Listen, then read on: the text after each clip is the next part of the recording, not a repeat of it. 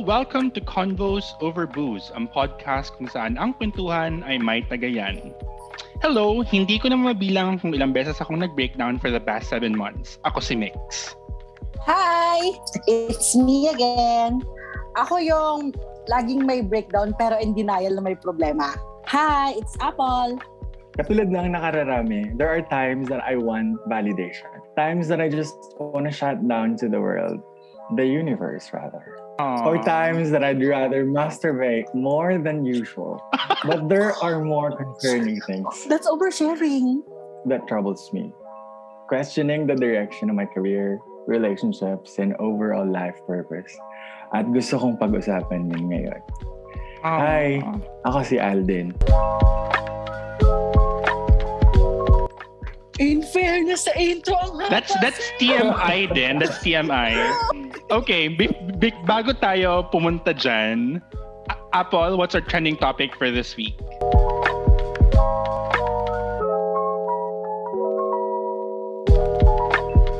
Simone Biles backed out of the women's team and individual all-around gymnastics final at the Tokyo Olympics, citing mental health as the reason for her withdrawal. Medyo sad to. Oh, no. Sayang, was rooting for her pa naman. This was cleared by Biles in the press in a press conference after initial reports mentioned that her withdrawal was due to a physical injury she sustained from the qualifying round. Reacting to her initial performance, a disappointed Biles said that it was not her best and explained that she made the decision to bow out to avoid negatively impacting the team, but had full faith that her peers would deliver. So, what do you guys can say about this news? Well, for me, konti lang yung alam ko about it. Pero ang daming mga tao na nagja-judge easily na sinasabi nila, she backed out because she knew she's gonna lose. May mga ganun ako nababasa. Mm-mm. But ang sobrang negative. Yung parang if you if it's me who's doing that na nag-back out, it would really affect my mental health even more. Ako personally, I applaud her for choosing herself and her mental health above everything else. I mean, it is a very courageous thing to do, most especially if there are other factors involved, such as bringing honor to her country by winning an Olympic medal. Pero she doesn't have to prove anything naman eh. I mean, she is already considered as one of the most decorated gymnasts of our time. She has already won four gold medals in the 2016 Olympics. She has uh, several world championship titles under her belt. She has already achieved so much at a very young age. And yeah, she deserves to choose herself this time. She earned it. I agree. niya, 28 ba? Is bata she? pa siya. 1997 siya, alam ko. She's younger than us. Yes, tapos parang 1997, yeah. Oo. parang give nyo naman kay ate girl na ano, yung break niya. Parang, hello, ang dami niya nang na-accomplish at such a young age. Tapos, ang bigat-bigat ng pasan-pasan niya, parang ilang taon na ng pasan-pasan yon. Siyempre, feeling ko nag-ano na rin yan, nag, na, naipon na ba? Sa, oo, naipon na sa loob niya. Yeah. Tapos parang, siguro ngayon, di niya nakaya. Ayoko na. Ayoko na talaga. Parang, Right. May nabasa din ako na article before na uh, nag-comment, sabi, uh, let's go, let's all go black so that we can all get gold. Parang may ganun Ah. ako, man. Oo, ano yun? That's Yun- racist. Oo, Sobra. kalaban niya yon. Kalaban niya yun ata sa, hindi ko sure kung sa Rio or, basta nakalaban yun na parang, kalimutan ko kung ano yung nire-represent. Pero narinig niya yon. Narinig niya yung sinabi sa interview. Diba? And then, parang may problem din siya with the family, yung mom niya, yung Yes, brother yung mom- niya. So, she's Oo. really struggling from other issues aside from the issue ng sports.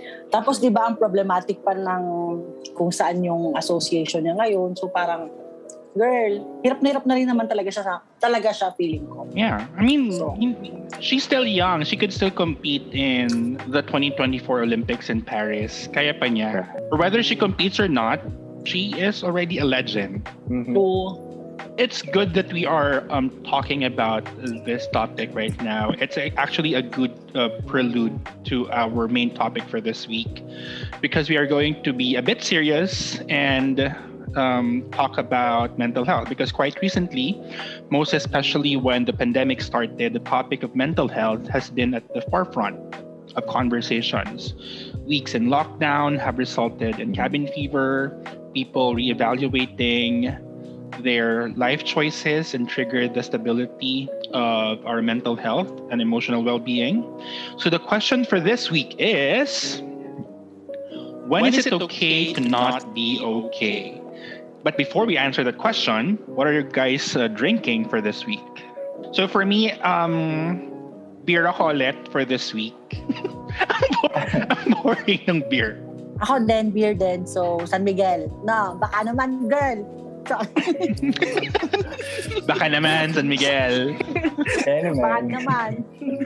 Ako, I'm having a cold Chardonnay. White wine, not iced, chilled. I chilled it for 24 hours. Right. Before natin simulan ang ating kwentuhan this week, let's have our usual cheers! Cheers! Before anything else, I would just like to provide a disclaimer that the three of us are not in any way um, mental health experts and are only going to talk about our personal experiences or things that we have um, researched about in preparation for this week's topic. So, going back to this week's uh, main question when is it okay to not be okay? For me, anytime is an okay time to not be okay. But I guess um, the reason why there is this looming question is because oftentimes our feelings, most especially when they are negative or abnormal, often get invalidated. Kaya nagkakaroon ng doubt in a person's mind sometimes if a certain moment is quote-unquote the right time to be not okay. When in reality, we cannot pick the emotions that we want to have. Minsan pa nga, the more we cover up negative emotions, the more it balloons and then it just explodes at the slightest triggers. And I think that's something that we must avoid because that could be more detrimental, not just to ourselves, but also to our relationships with other people. And I thank you. Beauty queen talaga, Crown. Kailan. Crown already. Thank you so Ay, much, Tito kumaan. Boy, for that wonderful question. um, ako naman, I agree with Mix. Parang ano, kasi nga, tulad ng sinabi niya, hindi mo naman kasi masasabi na pwede na pwede kasi ngayon okay ako, tapos mamaya hindi naman ako okay. Alam mo yon hindi mo siya makontrol kasi yun talaga yung nararamdaman mo. So para sa akin, actually ang ano ko dito, ang gusto kong, ay di, hindi, hindi ba? Ang point, ay di, ano ngayon? Ang ano ko dito is parang anytime ah anytime pwede ka ah, ah la, la, la, la, la, la. ang ano ko ang parang nawawala ako shit nalulu nalulusa It's yung the- brain cells ko te teka It's the lang. beer. It's the beer. Agad-agad, Bio, agad si Nise. Well, Hindi, hindi, friend, hindi, alam hindi, naman hindi. natin kung sino sa ating tatlo yung mababa yung alcohol tolerance. And then ganito. Dahil mauna nga muna si Alden, hindi ko makompose yung sarili ko po. Ta, wait lang. Okay, mauna ikaw ka muna din. din. Go. Ini-expect nyo that I would answer a pageant answer. But no, girl. I'm not gonna give you the satisfaction.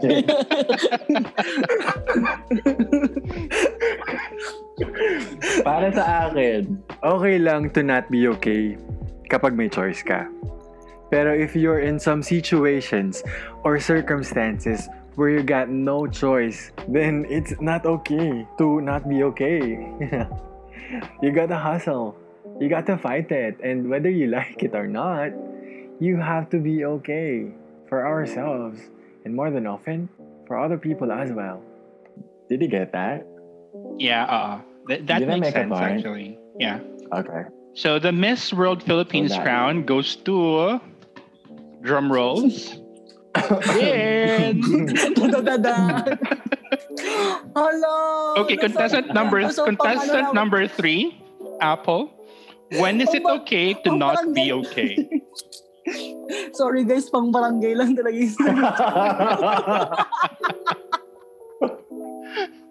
Ah, like Mix, walang specific time or walang specific moment kung kay para ko po alam, bobo po ako. okay, game na nga, ayoko na nga.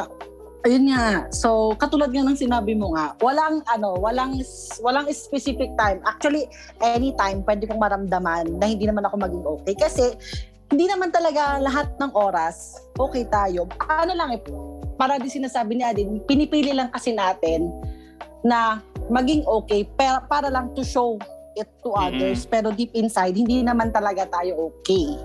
Mm-mm. Nag-gets niyo ba? May point ba ako? Ulusaw lang talaga Oo, yung may- may- ko with my naitawid- barangay answers. Naitawid, Naitawid naitawid ko na. naman. Yeah, oo. Okay, naitawid mo oh naman. my God. So, oh my God. So, akin na yung pang barangay crown ko.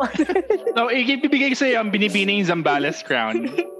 oh my God. Thank you. Binibinang quoted tweet. Ay, grabe. Grabe. For our next question, well, this one is a very simple question, but nowadays it's a difficult question to answer because a lot of us are going through a lot of things. So, kamusta kayo? How are you guys doing? Ako, I can say, okay naman. But I didn't know I was having mental health issues until I researched about it. Kasi I thought what I feel is normal. Not knowing that these normalities would turn into some serious issues if I won't be able to handle them well. So, yeah, I, I'm facing some mental health issues, but I'm okay. Like, Surviving. like, like what kind of mental health issues? I mean, this one is, is quite Kahit ako, hindi surprising. ko na-expect. yeah, I wasn't expecting this kind of answer from you. We all thought that you, you know, you're doing okay. Because, yeah, parang tama din yung sinabi mo kanina, no? You, you project something online and, and, and in front of other people, pero deep inside, we are battling our own, de- our, our inner demons. Hindi naman talaga.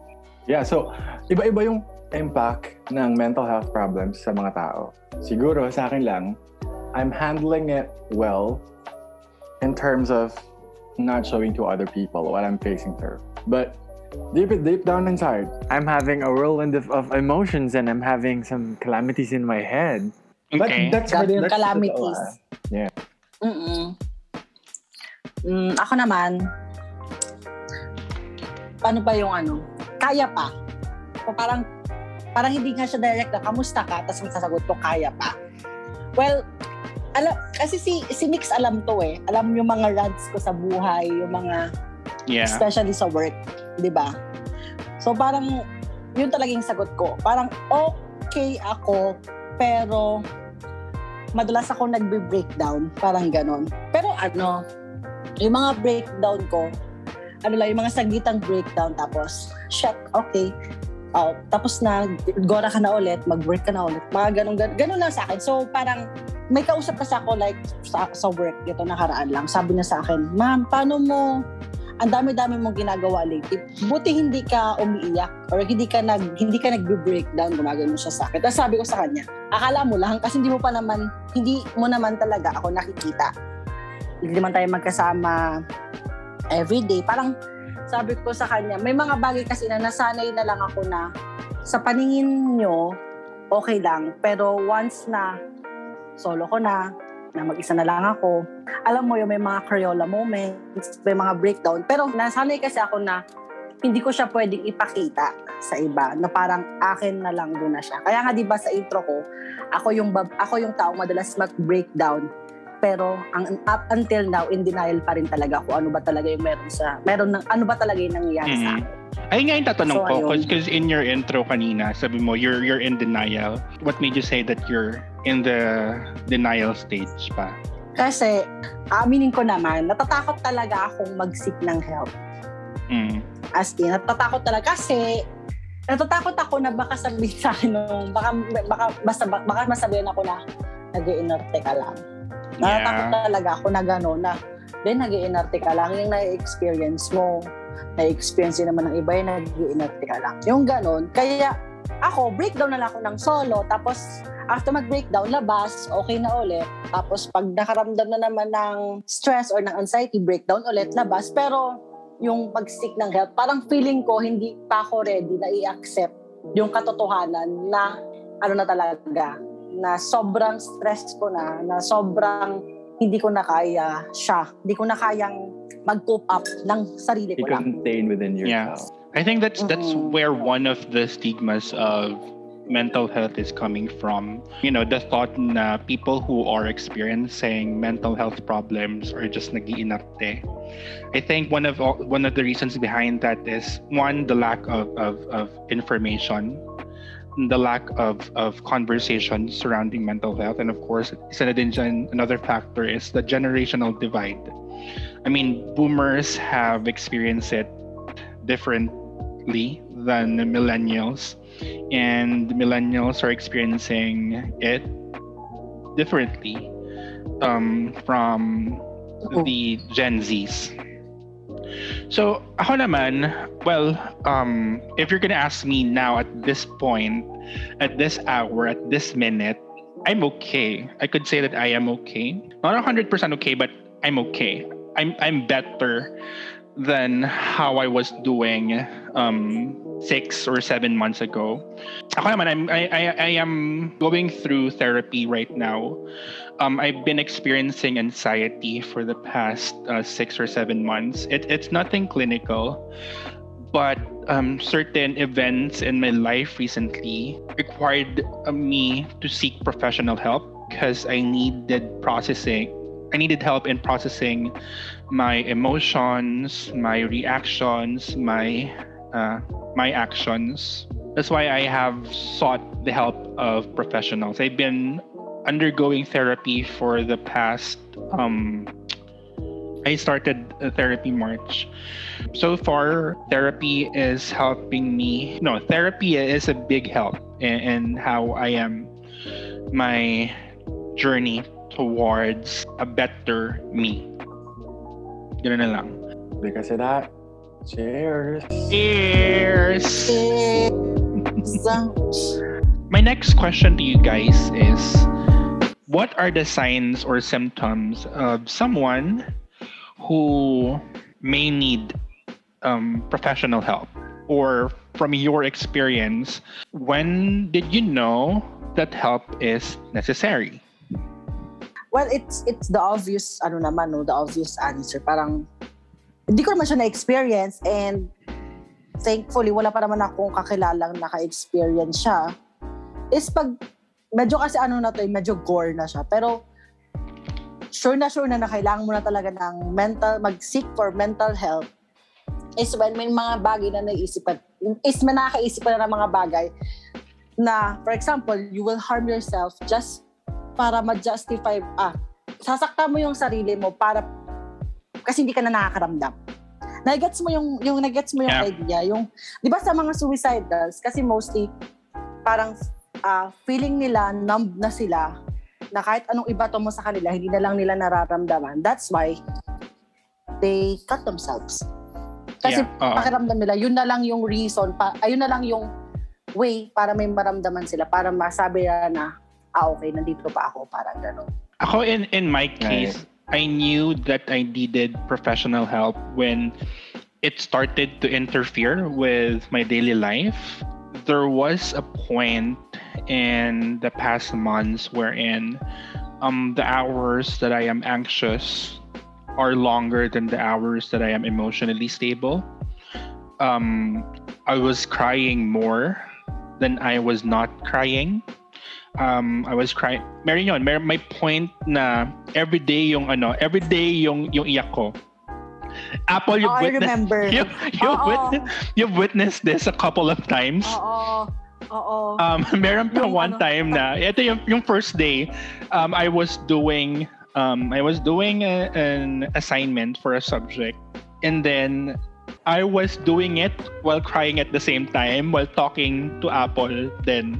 True. So, yun. meron, meron pang eksena yung ano, nag-exam siya, tapos hindi niya alam, may, may exam siya actually, may exam siya, tapos hindi niya alam kung iiyak ba muna siya o magre-review. tapos ang ending, nag, nag-exam habang umiiyak. Yung ganong drama, Oh my may ganong Nandito, scene. literal, nandito. Na, I think I, natatawan- Oo, may may moment, may may my time during my my my finals week na yun nga na I had to ask uh, Apple to sleep over kasi I really needed Oo. company at that time. So yeah, I mean when when it, when it all started in my case, I was, you know, I was uh, fresh from a breakup. I was weeks away from my from my finals. I was not in good terms with my parents. So they they all just mixed up. And then um nag nagbalo na siya until it was triggered mainly by by my breakup with my ex. And then through therapy, I was able to process na ah, hindi lang pala yun yung main reason why I was getting anxious. It was it was actually layers. In my case, this is not my first breakup naman. Um pero this one had more impact because um I created a safe space in that relationship. So when that relationship ended, I had nothing to cling on to. And we are in the middle of the, of a pandemic pa I was uh, I am living alone. So my, my my parents are not here. My brother is in Manila. So it, it was really a, a difficult time. So I, I needed that's why in, in all fairness to my ex he was the one who suggested my, my, my first therapist. And then yeah um, that first therapist um, helped me out in, in processing na ah hindi lang pala siya about the breakup. It, it's um more than pa. that. Marami pa siyang layers. How about you, so din? before before I answer that, can I just ask you a question? Am I still part of this friendship? Parang kayo lang dalawa yung nakakaalam ng struggles ng isa. Ay! Nagsolo siya ba? ba- bakit?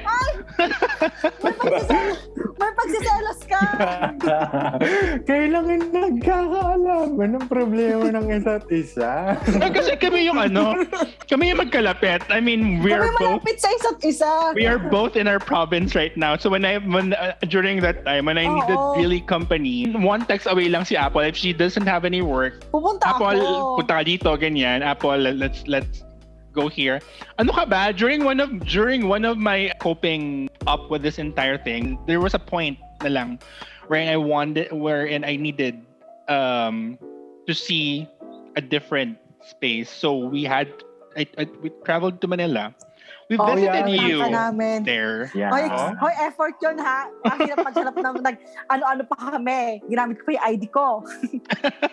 tapos, ginamit ko pa yung ID ko. Tapos, nagtingin, nag-sick pa, naghin- naghanap pa kami ng yung, ano ba tawag dito?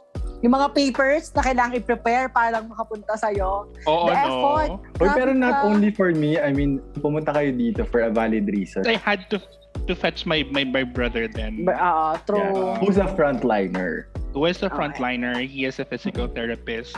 Yeah, well, going back to the question, uh, practical answer will be whether it's uh, the death of a loved one or over- overwhelming feelings lang of anxiety. It's important, you know, that help is available for every problem. And I believe na yung moment na naisip natin na kailangan natin help, that's perfectly the time na kailangan natin ng help if we cannot contain it anymore. Mm-mm. So there. Pero nagtampo ka. Hello. I feel naman, I feel naman that if, if, if you're here in Zambales, I mean, Oo, pupuntahan ka din naman. definitely, definitely kasama ka din sa mga sa mga larga namin ni Apple. True. Yeah. That's true. But yeah, that, But that you know, we talk every day, and Yeah, we- you know, my, my line is always open for you guys. If that's ever. true. That's true.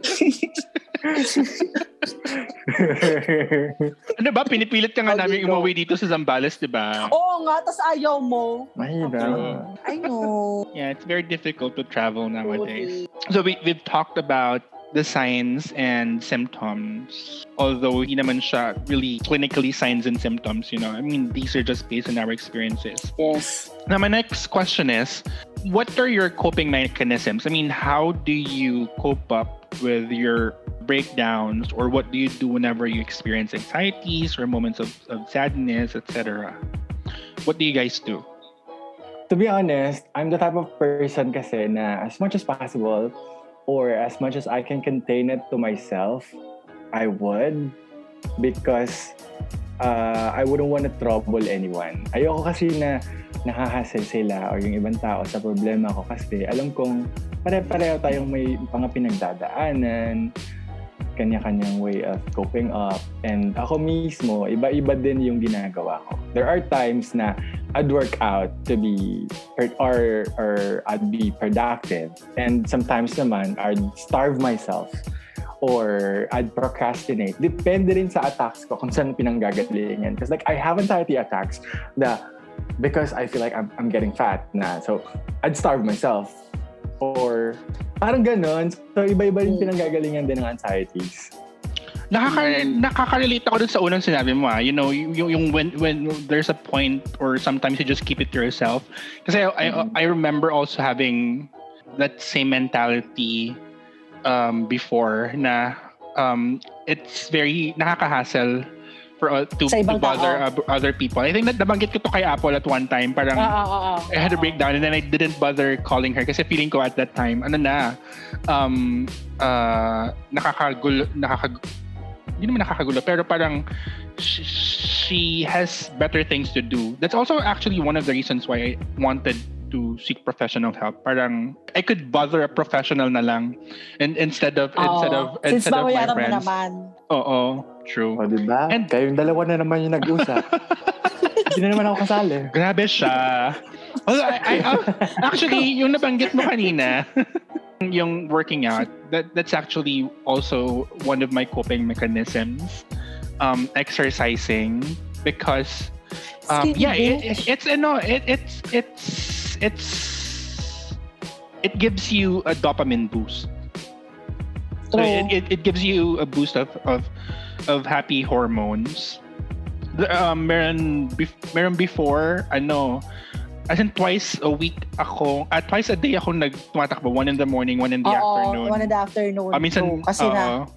Although it when you when you work out, I, I I don't think it has to be big naman. I mean, a 30 minute walk could help a lot. 'Di ba? So yun, another Yes. thing that I did was to build a routine. Kasi building a routine creates a sense of normalcy. A routine such as running at 5 a.m., taking a bath at 6 a.m., yung ganon. And then I would schedule my my my uh, my study time. Um, same goes with, with with with my sleeping time actually. Um, I I I I've been sleeping earlier. Um, yes. because of of that. Parang 10 10 p.m. lights out na ako.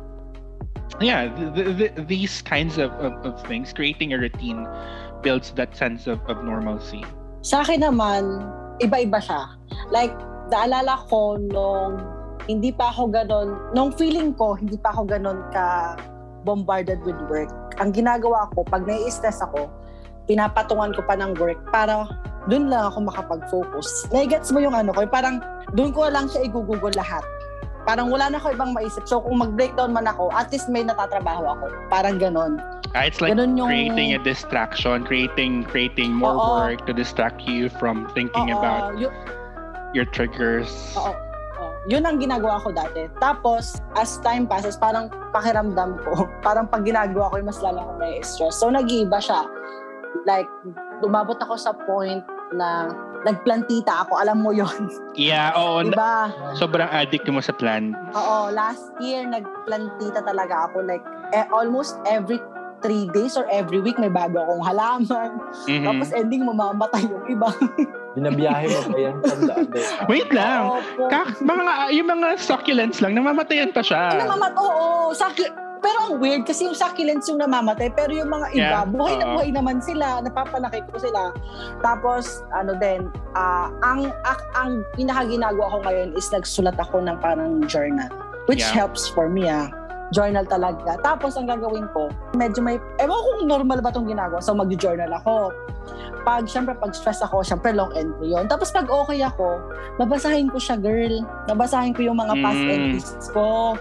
Tapos, Mhm. iisipin ko, ay, may ganito pala akong point. Tapos, ano bang, anong nang, parang, tapos ipapaisip ko na parang, ah, ganito pala yung ginawa ko. So, pag naisip ko na parang next time, pag na, naaalala ko ulit, for example, today, nag-breakdown ako. Tapos, bukas, okay na ako. So, pag naisip ko kung ano yung reason kung ba't ako nag-breakdown ngayon, pag mag-breakdown ako sa future, parang gusto kong ulitin yung ginawa ko para mas mabilis akong maka ma-overcome yung nararamdaman ko na ngayon ngayon. Ganon, journaling talaga. It's Hence, good. ang dami kong ball pens. Oo. Well, it's good that you also you brought up journaling because I also I also do that. When I first started journaling, ang ginagawa ko lang was ano, was as in thought vomit lang Um, I would Mm. write down my feelings, my emotions at that time, ganon. And then wh- when I listened to this podcast, to another podcast, it, it's called Mentor or Mind Mentor. It's it's on Spotify. I found out a better way of doing journaling. So whenever I would feel anxiety or whenever I would feel really really down, I would follow these steps. First, I would write about the thing that's making me anxious. So what what's making me anxious? Second, I would write about the worst thing that could happen. Third is. What's the best thing that could happen? And lastly is what could I do now in order to feel better? Like anything, like for example, Mm. um, like right now I will go to the market or I will drive around town. These things. Um, so yun, journaling is a big help kasi when you're anxious or where you're emotional or we're having these uh, negative thoughts, these things are just abstract. When you write them down or journaling itself concretizes actually your anxious thoughts um, from being mere abstract thoughts. So yun, it helps. Parang nakikita mo right in front of you yung problem. So Oo. So parang uh, it, it works like that eh. Parang um okay, ito yung ito yung uh, reason kung bakit ako anxious ngayon. So Mhm. parang ah when you parang sometimes when you when you write it down and then you you you feel better. Ah, ganito lang pala siya kaliit kung tutuusin. It- It's not that big of, of an issue. Pero um, you keep thinking about it on and on. And you obsess in, in thinking about uh, these thoughts. Kaya naman magnify siya sometimes. And sometimes for me, journaling works magic kasi after really after after I write I write everything down. um, Nakagaan siya. Yeah. Parang ano kasi, parang may kausap ka, pero hindi siya physical. Yeah. Ganun yung feeling kasi sa akin eh. Parang may nasasabihin ako, may nasasabihan ako. Parang ang ang ano, parang nare-release ko siya, hindi lang siya na hindi lang siya nasa akin lang. Mm-mm. So kaya siguro gumagaan yung pakiramdam ko kasi parang pakiramdam ko may napagsasabihan ako. One more thing that's worth mentioning is that uh, we have to practice breathing exercise. That's very practical for me. So like, yung minention ni Mix na twice a day nag, nag Exercise. tumatakbo para maging kasing payat ni Kim Chu. So, uh, running really helps. kasi, kasi nga, parang ang katatakutan natin is kung aatakihin man tayo ng anxiety attacks or panic attacks that would um, that would trigger our health issues now even more. So, para maging ready for that, we, should practice breathing exercise. Yeah. So, oo. swimming, swimming, ganun. breathing exercises are along the lines of, of um, mindfulness. It it's starting to become a thing now. Many people are starting to use it as one of their coping mechanisms. Ako, another one for me was watching foreign series. There was one point. Oh, there was one. Oo. There was one point wherein Natatawa Um, na ako. wherein journaling was not working for me. Kasi yung journaling ko nga nung una, as in, puro thought vomit lang. Wala pa siyang structure. So, sabi ko, when journaling was not working, um, one time, nanonood, may pinapanood akong, uh, I'm not sure, I can't remember anymore if it was a BL series. And while I was watching that series, As in, yung, yung thought ko, nakatoon lang dun sa, ano, dun sa pinapanood ko. Hindi siya nag, nag, kasi sometimes, ang nangyayari, it would, my thoughts would, would drift away. Parang, ano siya, parang, um, Distracted. Oo, bigla, bigla siyang, ano, bigla siya napupunta kung saan saan.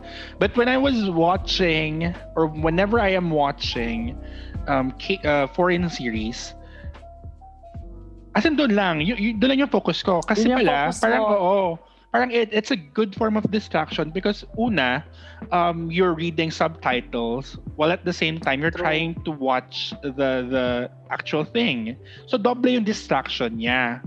So so parang your your brain would have to work um double time then because because of that. So that's why may may, may mga may, you, during that time napanood ko yung Goblin, Tale of the Nine-Tailed, and Nangingi ka pa ng K-drama recommendations. Oo, uh, I remember. yung startup Crash napanood landing. Crash Landing, startup. yung, y- yung, yung, yung K-series na ano, It's Okay to Not Be Okay, napanood ko din siya. So yeah, it was, Ay, maganda yon. yeah, oo. Actually, ko yung nag-recommend sa akin nun. Series. Oo, Together the series, oh my God. Oh my God, Yeah. Ramdam So ko yun. yung passion sa Together the series. It, it's it's one of the best BLs during the pandemic. So, Yeah, it saved me as well. yeah. So yun. Sana what times forever. Ako naman, ewan ko kung matatawag ko ba tong coping mechanism. Iniiyak ko lang. Oh. Yeah. Like, oo, nag, a- ano talaga, parang ina-acknowledge ko siya na parang pag frustrated na ako masyado, pag inis na inis na ako, parang gusto kong iiyak na lang siya. Tapos pag iniyak ko na siya, for some weird reason, gumagana naman talaga yung pakiramdam ko. Yun lang, iiyak ko lang. Tapos, wala na. Parang pakiramdam ko okay na ako ulit. Ganun. Ang, ang simple lang niya, pero nakakatulong siya for me. So yun, isa yun sa mga ginagawa ko. Yeah, that's actually healthy, crying. Kasi crying in itself is very cathartic. Parang after mong umiyak, parang kang ano, parang kang napanganak ulit. Parang ganun yung feeling sometimes. Oo. Kasi parang na-release ka, parang may na-release na hindi mo ma-explain. Parang ganun. Ba't ganun yung pakiramdam? Yeah, and we would like to remind everyone, our listeners, most especially men, that, you know, it's a very healthy thing to cry. Hindi lang babae ang umiiyak, hindi lang bakla ang umiiyak. I mean, Iiyak. guys, if if you feel cry, like crying, cry because it helps. It, it's it's a healthy thing to do when when you're emotional or challenged, um, whatever. It does not make them less manly when they cry. Correct. Oo. Yes.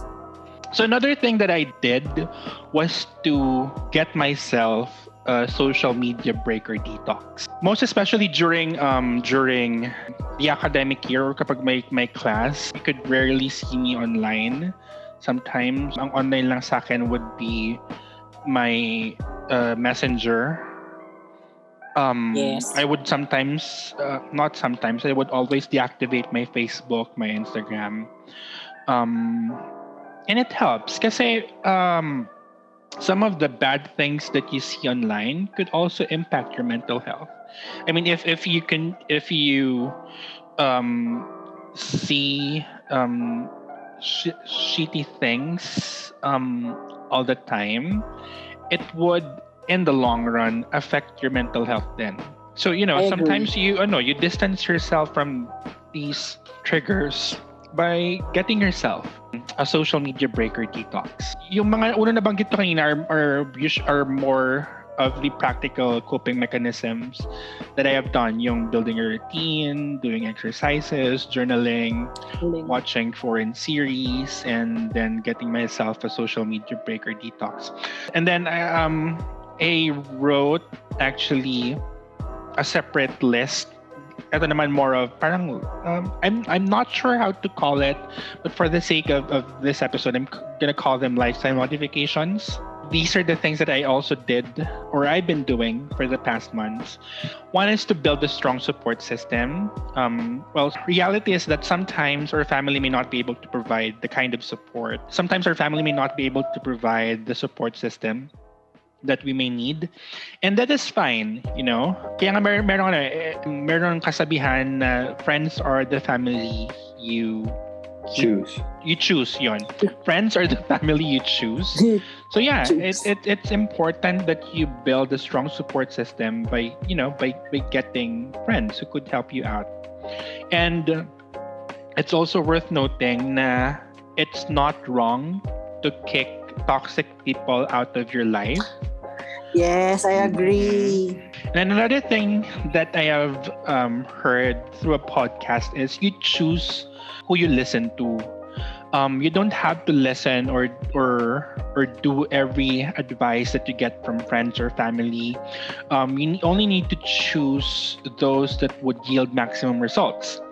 And I would just like to tell um, people who have friends who are having mental health uh, problems or challenges. Sometimes people who are experiencing uh, mental health problems don't necessarily need an advice per se. True. Sometimes they just need a person who would listen to them. And I think I've, I've told you this, Apple, Yes. at one yes. point. I mean, because that's the tendency eh. when when when people when you would um when you would um open up to other people, parang ang tendency of, of nung iba is to provide advice when in reality True. ang gusto lang ng tao is to unload to unload the feelings and the Yes, emotions. yun lang. And it malaking tulong na yon yung yung fact na merong taong makikinig sa kanila and that's been very Oo. helpful um in, in my case i mean i was able i was able to open up with with you guys with apple with you din yeah in, in that regard it, it has become very very helpful May add pa ako dyan. Tsaka ano kasi, minsan kasi ha, based on my experience, di ba nag-unload ka? Right, nag-unload ka sa friend. Tapos nagsabi siya ng advice niya. Tapos ang ending parang competition kayo. Parang, Ayun, kunwari nagsabi oo. ka, alam mo nahihirapan ako. Tapos sasabi niya, alam mo ako nga din, hirap na hirap. Na parang, girl, ano ba, hindi naman ako nakikipag-compete. Pakinggan mo lang muna sana ako. Parang ganun lang kasi minsan yung oo gusto mo talagang maramdaman. Kaya lang kasi, may iba talaga na parang ginagawa nila na sila yung maging center ng conversation nyo. yeah oo Worsen the scenario. Oo, Yes. ganun. Oo. Actually, that that that's very true. Sometimes kasi what happens is nai-invalidate yung yung sinasabi Yung nung- nararamdaman mo. yung nararamdaman mo. Parang um Mm. ang tendency is other people have it worse. Parang ganun. Ayun, parang ganun. Oo. Another thing is that um, celebrate victories. Regardless of their magnitude, lalo na yung mga small victories like being able to get through half of the day, ending a work Yes. week, striking a task off of your task list. Getting Um, laid. Yeah, definitely getting laid. Sana all. yeah, because there will be moments where you would feel demotivated and defeated. Kaya it's very important to celebrate small victories to perk yourself up. Ako, most especially with with me in law school, parang um, I would celebrate at the slightest um thing like getting a good recitation the slightest hope na I could still finish um law school in four years lit- little victories right. True, true. yeah and then lastly and um most important i think is don't hesitate to go to therapy Mhm. um because therapy really helps a lot it helps you in processing your um yun nga, emotions um reactions and and actions there are different kinds of, of therapy out there there is um cognitive behavioral therapy. Um ako in my case i initially tried psychoanalysis. Um but um after a few months i had to change a therapist. And that's okay. Um it's okay lang to feel um that one kind of therapy is not working for you. You could um always explore depending on your needs that's why it's also important to talk to a professional and get a diagnosis to determine the kind of therapy that you need. Because personally, initially I, I've tried psychoanalysis and now I am undergoing psychotherapy. Um, initially, the, the psychoanalysis worked for me. The stern approach of psychoanalysis helped me to explore yun nga, yung connection ng unconscious, subconscious, and my actions. But in the long run, I felt like I needed a therapy that provides a more affirmative action. That's why I decided to change um, my therapist. In my part naman, I was able to make this decision because I, as as I have a working knowledge on how these kinds of therapies works. Have, having um, having finished behavioral science in college, medyo meron akong working knowledge on how these things work. Speaking of which, that's another thing. That's one of my challenges pala before. Parang akala ko noon, having finished um, behavioral science, it's it's going to be a walk in the park lang for me to experience or to cope up with, with these um, with my anxiety.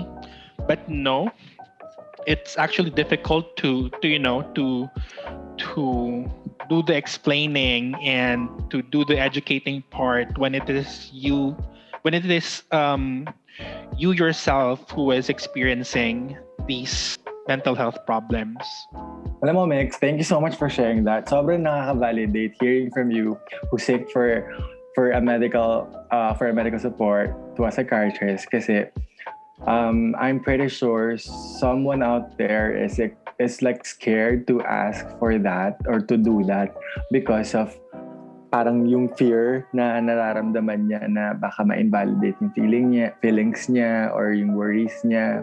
So yeah, I think if friends and family can help, then more so uh, with the professional professionals who has yeah. a degree about it. Mm. If if I may add lang, if therapies are not yet available, there are other um, means that you could turn to most especially in times of, of, of, of emergencies, like the uh, National Center for Mental Health Hotline. Oh. It, it's open for 24 hours. I've actually tried that twice in the past. And a mental health professional would, would talk to you, would provide you an immediate psychological support. They would ask you how you're doing, um, what's making you emotional, or what's making you um, have these emotions. And then they did give you exercises that you could do to cope up for the meantime. On so, your own? on your own yeah. Wait let's elaborate that. Ano yung kasi like for commoners like me I wouldn't understand yung immediate or yung emergency ng uh, mental health problems are this like panic attacks or what? Yeah. Mostly emergencies along those lines panic attack anxiety attack. Any forms of, of heightened um, emotions. Most especially when when when you feel that really really struggling and unable to to cope up anymore. Parang yung normal things that you are doing or your your normal your your normal coping mechanisms are no longer working. So sometimes it might be necessary na to seek for emergency help so yeah, parang um, in my case in my case kasi when I resorted to calling the NCMH hotline, in yung time na ano, and I feel like I've been bothering my friends uh, too much. I was living alone. I was having a bad day. I was crying buckets. As in, parang, I really didn't know what to do at that time. I, I felt really hopeless at that time. I, I, I tried to search online and I found that National Center for Mental Health nga has this 24-hour um, emergency hotline that you could call. So yun, I, I tried it and it was actually very, very helpful. Um, the the person who I talked to um, was very accommodating. Um, she just let me talk. Then after that, she provided me practical tips. Doon ko nga unang natutunan yung pag-journaling. So parang um, she taught me the the reason behind journaling and how it could help me. Hopefully, um, if we have listeners who are feeling overwhelmed or having these heightened emotions, hopefully they could try calling um, that hotline. So because of that, cheers. okay. So move on naman tayo sa next um, topic natin. Let's talk about quarter life crisis. Una, what is quarter life crisis? And are we still even on that age? Aren't we too old to be having quarter life crisis? Kasi we're already on our 30s. Kasi kung titignan mo naman, quarter life crisis parang hindi ba parang mga nasa 25-ish 25. Yun. 25, 27, ganon. So yeah, I don't know. Are we or are we not? Paano pag ano, pag feeling bata ka, so, char. Joke lang. feeling ko, oo. Quarter life crisis involves anxiety over the direction of and quality of one's life, which is most commonly experienced in from early 20s up to mid 30s. Okay, oh. so covered tayo. By definition siya. So, Thank you so much, Google. Thank you, Google, for helping us out. So yeah, covered tayo kasi we're we're, we're still on our um early 30s. Pero yun nga, Super what, early. What what's quarter life crisis ba? Yung kina-question mo na lahat. Feeling ko ha, ang definition ko kasi ng quarter life crisis, yung parang kina-question ko na lahat ng mga decisions ko. Tapos bakit ah, parang bakit ako nandito ngayon? Bakit parang yung mga parang yung mga pinangarap ko after ko gumraduate, bakit hindi ko na ba't hindi siya natupad? I gets mo yung point ko. Parang kasi ito na kasi yung time na kina-question ko lahat. Bakit bakit ito lang yung hindi naman sa ano, bakit dito lang ako? Bakit yung iba kong friends nandoon? Yeah. Yung mga ganong feelings tapos yung mga vision mo na mangyayari in 5 or 10 years nung grad nung kaka-graduate mo ng college, bakit parang ang layo sa kung ano yung meron ka ngayon? Sabi nga, ni, sabi, sabi nga ni Alden kanina, involving anxiety over the direction of one's life. So, have you guys experienced that? Have you attempted to question if you are in the right uh, right career? Have you guys attempted to change career paths? This might come into a surprise, but for me, yes. I'd say yes. This is one factor why my ex and I broke up. I admitted Aww. it to him. Problematic. So, okay, a little backgrounder. Before pandemic came, I was considering a lot of things. I'm not sure if if you remember, but I'm pretty sure I've mentioned it to you guys that I applied for Qatar Airways, Cathay, yeah. and Singapore I do, Air. I do remember that. A flight attendant. And then I also checked several agencies and universities because I was thinking of getting masters in Sydney. Aww. So this uh, this so-called quarter life crisis hit me and you know decided to just mess up with my sanity and the rest is history bad thing i it also affected my my my relationship with my ex.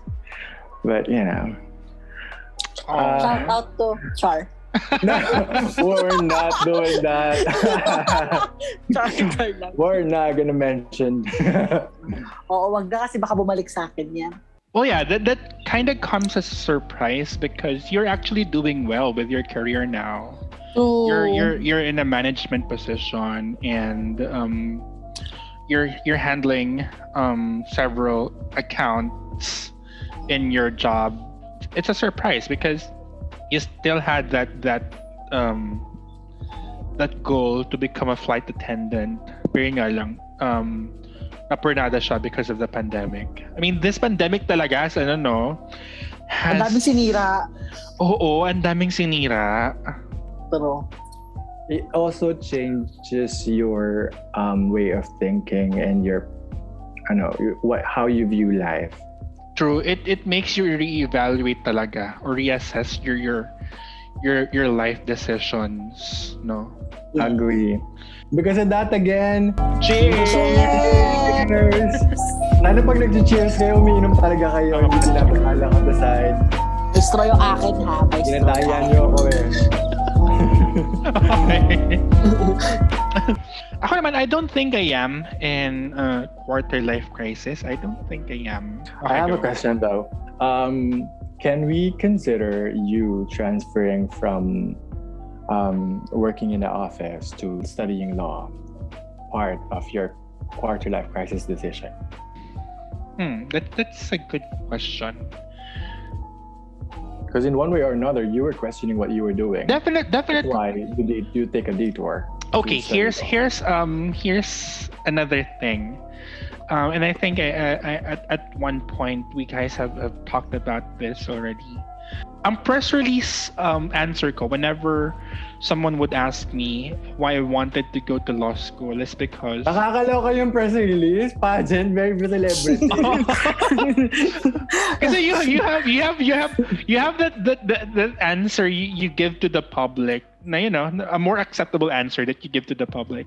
So yun nga, when when I started law school, parang ako I wanted lang to um what, what ang press uh, sorry ang ang ang press release ko is because I wanted to become a lawyer because I wanted to help other people I wanted to be part of the public attorney's office ganyan. The makabayan answer. Uh, pero yun nga diba um I have I I have I am at the point now where I am asking myself if this is still what I want to do. Although before I started in law school, I was actually at the point where he, I, I wasn't really questioning my career. It's more of me wanting something new. Parang I it, it, um what I was doing has become routinary for me. That's why I wanted to try something new. Parang ano lang siya, parang gusto ko lang ng bago, kaya ako nag-start ng law school. It, it felt like a, a very shallow decision. But by Kaya definition, press release that's quarter life crisis. Is it? Yeah. I don't know. Because you were questioning the decisions or the No, direction of your life. I'm I'm not anxious about it. Parang parang ano lang, parang ah, I just wanted something new. It, it it's really not something that that's been bugging me for a long time. It, it's really not something that I am anxious about. I mean, I I just wanted to try something new kasi, you know, what I was doing before was routinary. I don't know. Am I? Sige. I am. For me, yeah. Gusto ko yun. Sige. Pilitan. Sige. Parang napilitan? Pero for me kasi, oo eh, by definition, that's Yeah, Ano? sige. I am. I am. I exper- I, I I experience quarter life crisis. Diba? Para maging Parang part ako ng friendship na to. Parang, parang How about you, Apple? Ako, kasi ano, alam na, alam niyo naman na siguro to, di ba? Kasi nung Di pa. nag, Charot. Go. yung totoo ba? Nung nag-start ako, nag, di ba alam naman natin na nurse, nurse ako, registered nurse. Teka, Talaga? nabubulol ka. Na, before that, cheers muna tayo para hindi ka mabulol. Sorry na. Wait lang, refill ako. Hold on, hold on, hold on, hold on. Cheers! Cheers! Di ba? Ito na nga, di ba nga registered nurse ako? So, nung gumraduate ako, 2011, alam naman nating lahat ang hirap makapasok as nurse. So, True. ang aga ko nag-change ng career. ang aga ko nag-change ng career. Tapos, ngayon, ang nararamdaman ko kasi, nagsasawa na ako. Tapos, nagsasawa na ako sa current job ko at gusto ko nang bumalik doon sa yung supposed to being trabaho ko. Parang ganun. Ganun yung gusto kong mangyari. So, quarter life crisis ba yun? Kasi unsure ako kung ano ba yung gusto kong gawin. Yes. I'd Pero di ba- yes. Hin- at the same time, iniisip ko, hindi pa kasi ito yung right time para i-let go ko yung current job ko. Kasi kailangan ko siya. Mm. Which is yun yung laging tanong sa akin ni Mix dati. Sure ka ba? Mag-resign ka na? Kaya mo ba? Yung mga ganong tanong. Wala, Lagi actually, siya- panay. Panay nga yung send ko Panay, sa'yo ng diba? ano, ng, ng, ng mga job hiring Oo. um, ng nurses. Oo. Tapos, alam mo yung, minsan gusto kong, gusto ko lang mag-apply, tapos iniisip ko, kaya ko pa ba? Yung sarili ko nagda-doubt kasi talaga ako na parang, baka mapahiya ako kasi, like, girl, 2011, 2021, na 10 years ago pa ako nurse. Girl, hindi na, parang pakiramdam ko kasi hindi ko na siya kaya. That is why, nagkikling ako dito sa work na to, kahit ayaw na ayaw na. Well, you wouldn't So, yun yung- know until you try it. Yun na nga, yun, yun na nga. Or it's only you who get to decide about that. Mm. Well, in Apple's case kasi, I mean, there are a lot of factors that she's considering kasi she is the breadwinner of their family. She is sending her siblings to school, ganyan. And uh, while being a nurse is a lucrative job overseas, it's a different case here in the Philippines kasi. Parang Yes, Um, totoo. Oh, and you wouldn't get a job overseas until you gain an experience here. Yun na nga. And Parang you feel- did, di ba? Parang nag-experience ka for no payment. For no pay. Oo, oo. Kaya, ano, for six months, no pay. Tapos, ay, no pay na nga, nagbayad pa ako. Alam mo yung, Oh, God. Grabe yeah, that, that's how Oh. yeah, that's how nurses are being exploited here. oo, ganon siya. Parang- like, gumraduate ka with license. Gumraduate ka with license. Magandang school credentials mo. Maganda rin naman, naka, maganda rin naman yung record mo nung nag-boards ka. Tapos, paglabas mo, mag-apply ka ng trabaho, kailangan magbayad ka. Well, Tapos, this free. hap- this happened years ago. and We're not sure if this is still happening now or is this still happening now? No, sure. Kasi ngayon, sa sobrang dami na ng nurses na umaalis ng Pilipinas, di ba, pinipigilan na nga ng gobyerno na magpalis ng mga nurses. Kasi sabi Yeah. nila, kailangan daw, ng, kailangan daw ng Pilipinas ng nurses during this pandemic. Eh, hello, taasan nyo kaya yung sahod para magstay sila. Totoo. Ganun lang naman yun eh. Kasi like, I have friends na nan, I have friends na nasa Pilipinas pa. Yung iba katulad ko na hindi kami nag hindi kami into nursing profession. Pero parang willing, oo, willing kami na mag-bounce back into nursing.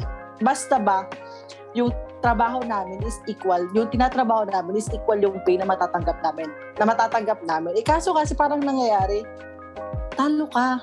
So, why, di ba? Mm. Parang ganun. Ba't ka babalik? I mean, you're you're only on your you're only in your 30s. Sa bagay, true, true.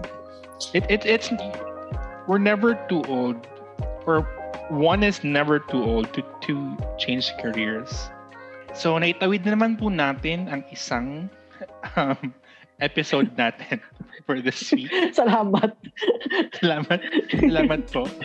Thank you, Lord. And hopefully our po. listeners were able to pick up a thing or two from this week's episode. Again, if you guys are experiencing any, you know, mental health problems, don't hesitate to reach out um, to your friends, um, to your family, to professionals. And yeah, How about you, our dear listeners? How's your mental health? We'd love to hear it from you. Let us know your practical tips and how to deal with mental health challenges. Feel free to tag us on our social media accounts and use the hashtag Convos Over Booze. And feel free to follow us as well on our personal social media accounts. Sobrang sobrang thank you sa lahat ng nag-tag sa amin sa Instagram. Nire-repost Yes. namin lahat yon. True. Salamat. thank So you, yeah, thank for you. me personally, um, you can connect with me through Instagram, Twitter, and Facebook at aldin.ph. Ako naman, I have an Instagram and Twitter account. Um, that's mix underscore universe, M-I-K-S underscore universe. Um, ako naman, I have Twitter and IG both na at Apple Salido. That's A-P-O-L-S-A-L-I-D-O. And of course, visit our official account at Convos Over Booze, available in Instagram, Twitter, and Facebook. So don't forget to like and follow us on Spotify and Apple Podcasts and other leading listening platforms. Also, for partnership and collabs, you may email us at convosoverbooze at gmail.com. San Miguel, baka naman. Char. Gusto ko din ng wine. San Miguel, sa'yo nalusaw yung brain ko today. Baka naman. okay, Apple, what's for next week's episode? So for next week's episode, ito na! Ito na, ibuhati ng mga sariling bangko. Chareng. Oh. It's time to know the podcasters. Who are we? Mix, Aldin and Apple behind the mic. Why did we start this podcast? How did our friendship start? Oh. Have we always been friends from the beginning? Mhm. Mhm. Or, or we or we were from separate barkadas. Oh my God! Booking in Porsche! Anong significance ng angels and devils well, sa amin nung high school? join us as we formally introduce ourselves and talk about how our friendship started. All that and more on next week's episode. And thank you for listening to this week's episode of Convos Convos Over Over Booze. Booze. Good Good night. night.